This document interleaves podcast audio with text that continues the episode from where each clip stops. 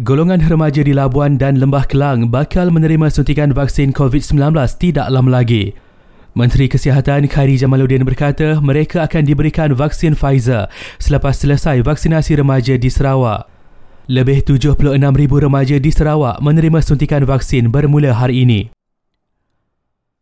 Kerajaan Negeri Selangor mohon kepada Majlis Keselamatan Negara agar penerima vaksin di bawah selangkah dibenar menggunakan sijil digital platform itu untuk sementara waktu.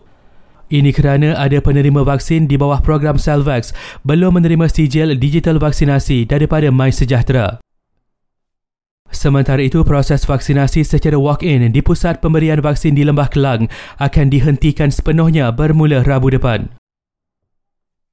KPDN HEP Kedah berintepo seminggu kepada peniaga dan pengusaha farmasi untuk selaraskan harga siling kit ujian kendiri COVID-19.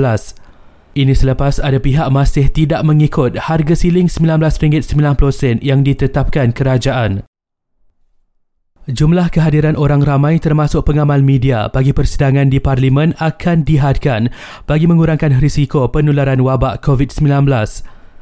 Sidang penuh Dewan Rakyat bagi penggal keempat Parlimen ke-14 dijadualkan bermula Isnin depan. Akhir sekali, 19,733 kes baru COVID-19 direkodkan di seluruh negara hari ini, dengan Sarawak mencatat kes paling tinggi iaitu 3,100 kes.